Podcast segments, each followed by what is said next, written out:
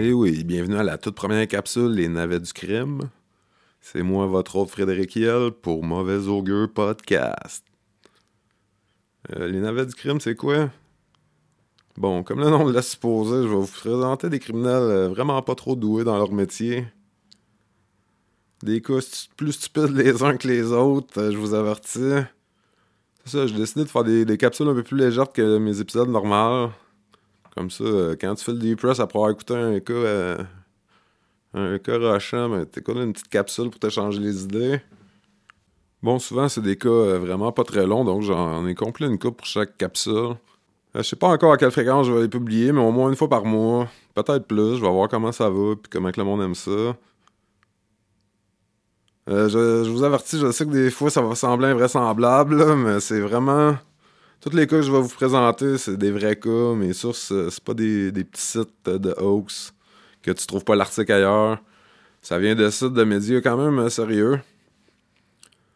Euh, puis, euh, dernière chose, n'oubliez pas de vous abonner pour être les premiers informés, parce qu'en plus des épisodes normaux, puis les capsules Les Navets du Crime, ben j'ai un autre projet qui s'en vient dans quelques semaines. Donc restez à l'affût. Et sur ce, bonne écoute.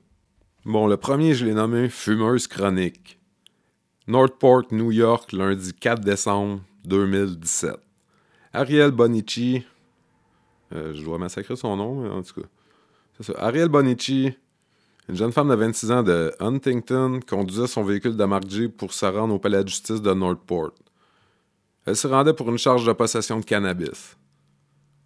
En arrivant sur les lieux, conduisant cellulaire à la main, elle coupa des officiers de police se trouvant dans un véhicule fantôme, pour ensuite se diriger dans un lot de stationnement clairement réservé au corps policier? Les agents de la paix regardant la scène peuvent apercevoir Ariel se garer dans une place réservée. La place réservée au chef de police.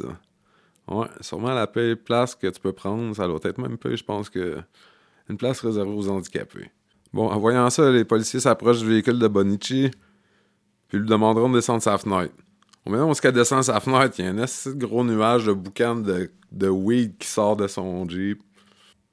Après les événements, le chef de police Bill Rica déclarera C'était comme Chichichong, toute cette fumée sortant du véhicule.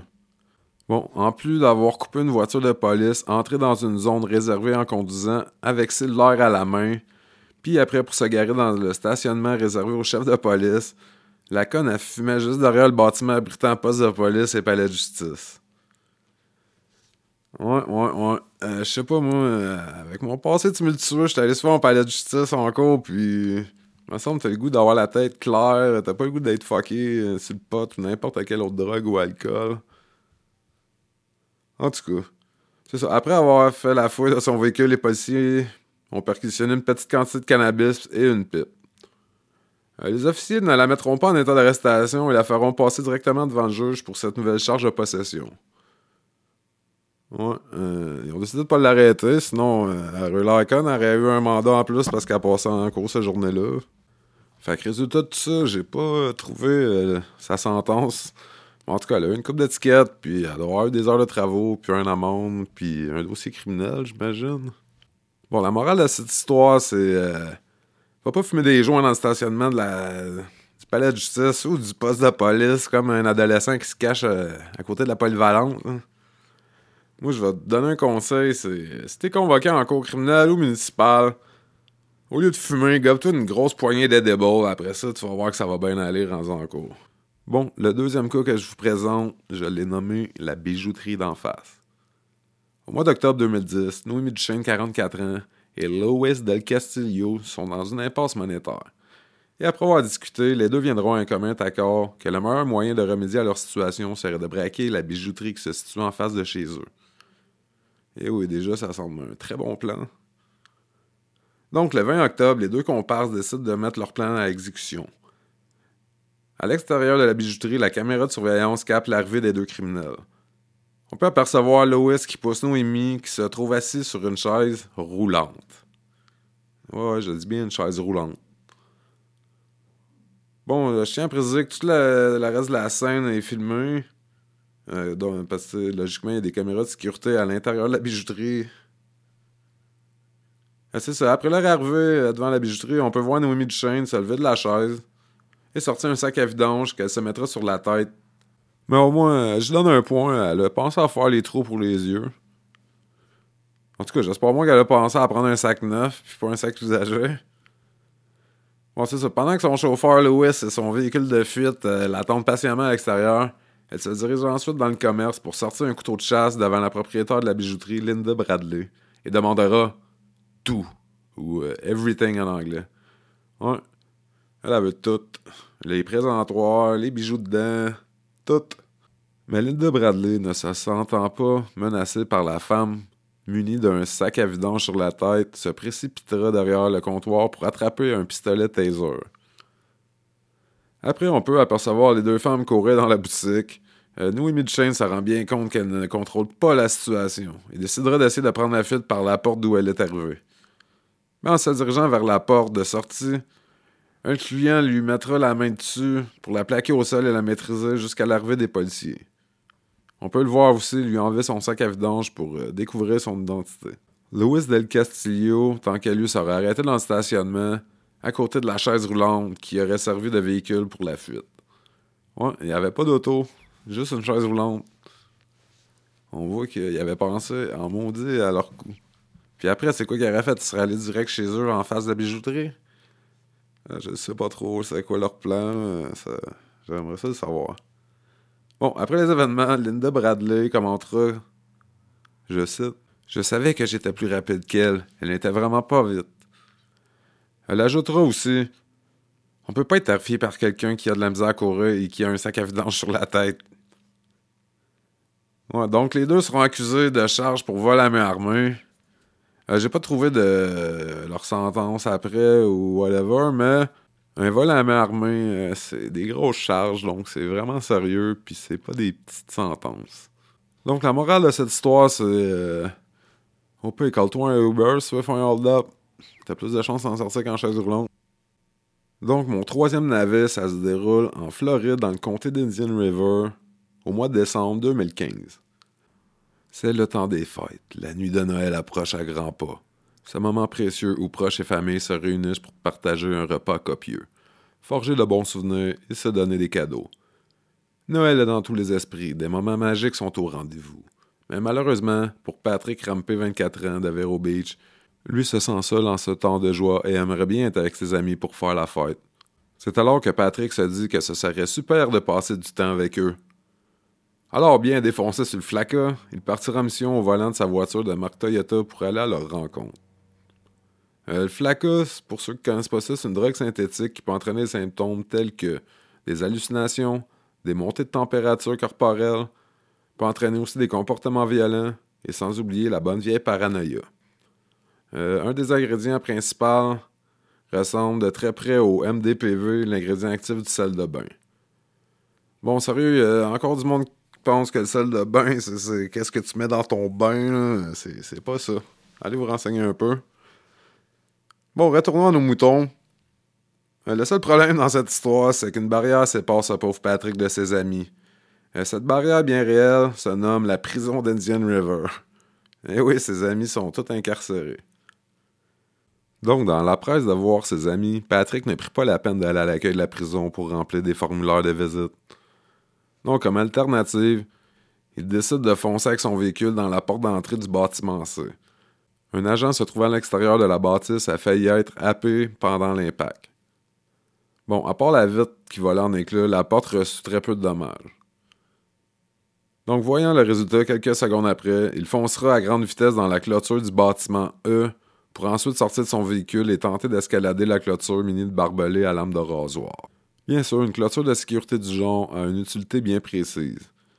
Et elle ne faillit pas à sa tâche. Donc, bien évidemment, Patrick se prit dans les barbelés sans aucune chance de s'en sortir. Euh, des députés ont alors appelé les services médicaux pour qu'ils viennent libérer Patrick. Après être libéré des barbelés pour être ensuite mis en méthode d'arrestation, Patrick en profitera pour cracher sur un des agents. Il fut ensuite escorté au centre médical d'Indian River pour être traité pour quelques blessures mineures dû à l'impact de la voiture et aux coupures faites par les barbelés. Bon, c'est sûr que défoncé de moi, mais j'imagine qu'il avait pas mis sa ceinture de sécurité. Bon, par la suite, Patrick dira aux officiers qu'il était défoncé sur le flacot puis voulait juste simplement voir ses amis euh, par cette période de temps des fêtes. Comme cadeau de Noël, Patrick se verra donner de très belles charges, dont assaut grave sur un agent de la paix, délit de fuite, euh, conduire sous influence et beaucoup d'autres. Bon, la morale de cette histoire, toujours suivre vos idées, même si vous semble absurde. Ben ouais, tu sais, check, le résultat, il est là. euh, Patrick a retrouvé ses amis, finalement, il est en prison avec eux autres. C'est sûr, c'est peut-être pas le résultat qu'il voulait, mais. Il est arrivé. Non, sérieux, la- la morale à cette histoire, faites pas de flacas, puis mettez votre ceinture quand vous prenez le volant. Bon, le dernier navet, ça semble tout droit sorti du film Snatch, euh, qui met en vedette Brad Pitt. Euh, Abington, Angleterre, le 2 mars 2012. James Allen, 28 ans, est dans une impasse. Euh, il a un problème de drogue de classe A. Il précise pas vraiment c'est quoi, mais en Angleterre, les drogues de classe A, c'est héroïne, cocaïne, LSD, ecstasy. Et sans adresse fixe, euh, James semblerait-il séjourner dans un crack house. Bon, un jour, le revendeur qui habite dans le crack house euh, a menacé James euh, dû à une dette qu'Allen lui devait pour de la drogue. Le revendeur lui aurait alors tendu un revolver en plastique lui aurait dit d'aller faire un vol dans un magasin pour rembourser sa dette. Allen prit alors le faux revolver et décida d'aller hold-upper un commerce qu'il avait l'habitude de fréquenter et qui avait aussi volé euh, jours avant. Euh, hold-upper, je pourrais dire. Euh, masqué et armé de son revolver en plastique, James fera éruption dans le Martin's New Agent. Bon, ça, ça semble être un genre de petite euh, épicerie euh, de quartier. Il réussira à mettre la main sur euh, 134,98 livres, ou soit environ 232 dollars. Mais il va savoir pourquoi il enlèvera sa cagoule, dévoilant son identité à la caissière qu'il connaît. Euh, Comme j'ai dit, c'est un client régulier de la place. Euh, C'est ça. Donc, après, les choses ne feront qu'empirer pour James. Il tentera de prendre la fuite par la porte où il est entré peu de temps avant. Mais étant incapable d'ouvrir la porte dû à un mécanisme euh, complexe, euh, il poussait au lieu de tirer dans la porte. Euh, il perdra patience, puis en signe de colère et défoulement, il donnera un coup de pied dans un panneau. Mais étant pas un karatéka, il trébuchera dans, dans un présentoir de bouteilles pour ensuite tomber au sol. C'est alors qu'Angela Crook, l'employé qui a braqué quelques instants avant, viendra à son aide en lui ouvrant la porte. Il prendra la fuite. Euh, C'est trois heures après que la police mettra la main dessus, euh, dans la même rue que se situe le commerce. Ouais, euh, pas très brillant. C'est une fois dans la voiture de police qu'il éclatera en sanglots en disant qu'il est désolé. C'est ça, la première fois qu'il avait perpétré ce crime au même magasin, soit le 23 février 2012, il avait gardé sa cagoule puis il avait réussi à mettre la main sur 360 livres, à peu près 618 dollars canadiens. Euh, après ça, il sera sentencé pour plus de 3 ans pour les deux vols. Donc, la morale de cette histoire, fumez pas de crack, puis allez pas faire des hold-up les magasins que vous fréquentez. Donc, c'est pas mal tout pour la première capsule, les navets du crime. J'espère que vous avez apprécié. Je vous remercier d'avoir écouté. Euh, si vous êtes nouveau, allez écouter mes épisodes normaux. C'est pas, euh, pas mal plus sérieux. Je présente des dossiers criminels, puis des enquêtes non résolues. Euh, comme je l'ai dit au début, allez vous abonner pour rester à jour. Puis en même temps, ça encourage le podcast. Sur ce, faites attention à vous autres. On se revoit bientôt.